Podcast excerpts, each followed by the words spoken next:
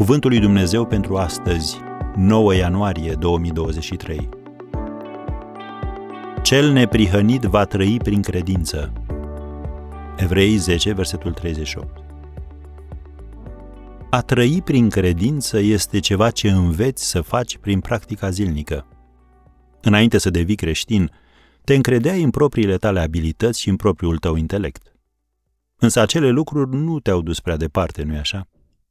Acum te încrezi în Dumnezeu în ceea ce privește înțelepciunea, călăuzirea, resursele și abilitatea de a împlini voia sa pentru viața ta. Biblia ne spune, prin credință, Noe a făcut un chivot ca să-și scape casa. Citim în Evrei 11, versetul 7. Gândește-te puțin. Când Noe a construit arca, nu era nicio atenționare meteo de averse și furtuni și nu era nici măcar o apă curgătoare prin preajmă. A trăi prin credință nu are întotdeauna legătură cu logica. Și nu înseamnă că problemele tale vor dispărea deodată. Uneori credința schimbă circumstanțele, alteori îți modifică perspectiva. Cum?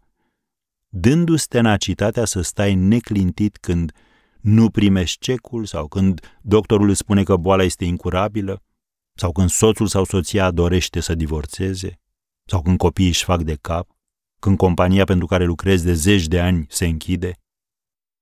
Credința îți dă tăria de a rezista, încrezător că Dumnezeu va rezolva lucrurile în locul tău.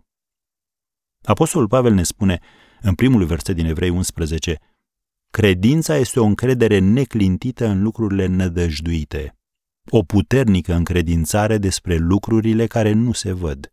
Am încheiat citatul. A trăi prin credință înseamnă a asculta de Dumnezeu și a crede că El nu te va dezamăgi niciodată. Înseamnă a merge pe urmele oamenilor obișnuiți care au făcut lucruri extraordinare pentru Dumnezeu și cu Dumnezeu și ați folosi credința pentru că știi că este singura monedă pe care o recunoaște cerul. Când Biblia spune cel neprihănit va trăi prin credință, nu se referă la izbucniri mărunte și sporadice ale credinței, ci la a face din credință stilul tău de viață. Așadar, trăiește prin credință.